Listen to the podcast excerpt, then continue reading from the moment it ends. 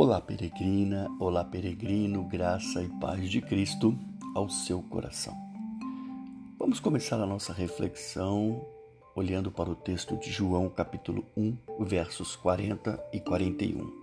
Lá o texto diz o seguinte: Era André, irmão de Simão Pedro, um dos dois que ouviram aquilo de João e o haviam seguido. Ele achou primeiro a seu irmão Simão e disse-lhe: achamos o Messias, que traduzido é o Cristo. Você poderia achar que a notícia dada por João Batista sobre Jesus seria suficiente, mas não para André. André era aquele do tipo cauteloso. Ele não fazia algo só porque alguém fez. Ele tinha que saber por si mesmo. Fico até imaginando aqui a situação engraçada quando André começou a seguir Jesus. Talvez ele estivesse o seguindo um pouco perto demais.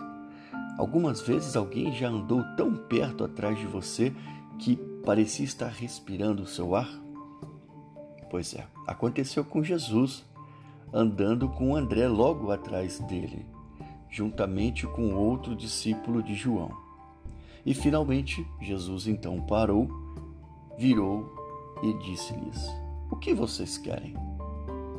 André não sabia o que dizer, então perguntou a Jesus aonde ele morava, e Jesus convidou-os a vir e ver. André foi e viu, e daquele momento em diante nunca mais parou de seguir a Jesus. O que aconteceu com André foi que, uma vez que ele conheceu algo verdadeiro, ele quis correr e contar aos outros. Então ele foi e contou ao seu irmão, Simão Pedro. Vamos todos encontrar pessoas na nossa vida como André. Você lhes fala sobre Jesus e elas olham para você e dizem: não sei não.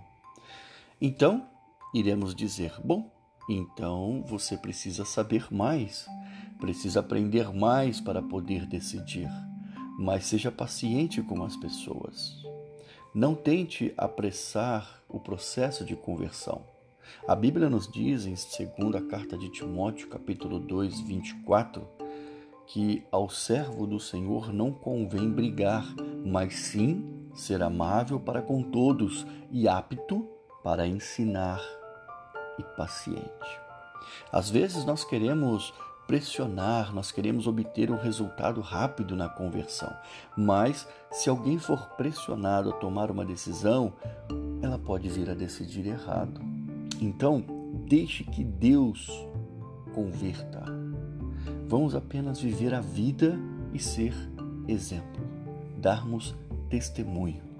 Eles irão seguir Jesus quando for a hora certa, para que isso venha a acontecer.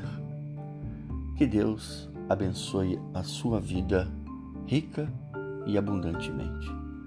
Do seu amigo e irmão em Cristo, Marcos, o peregrino cristão.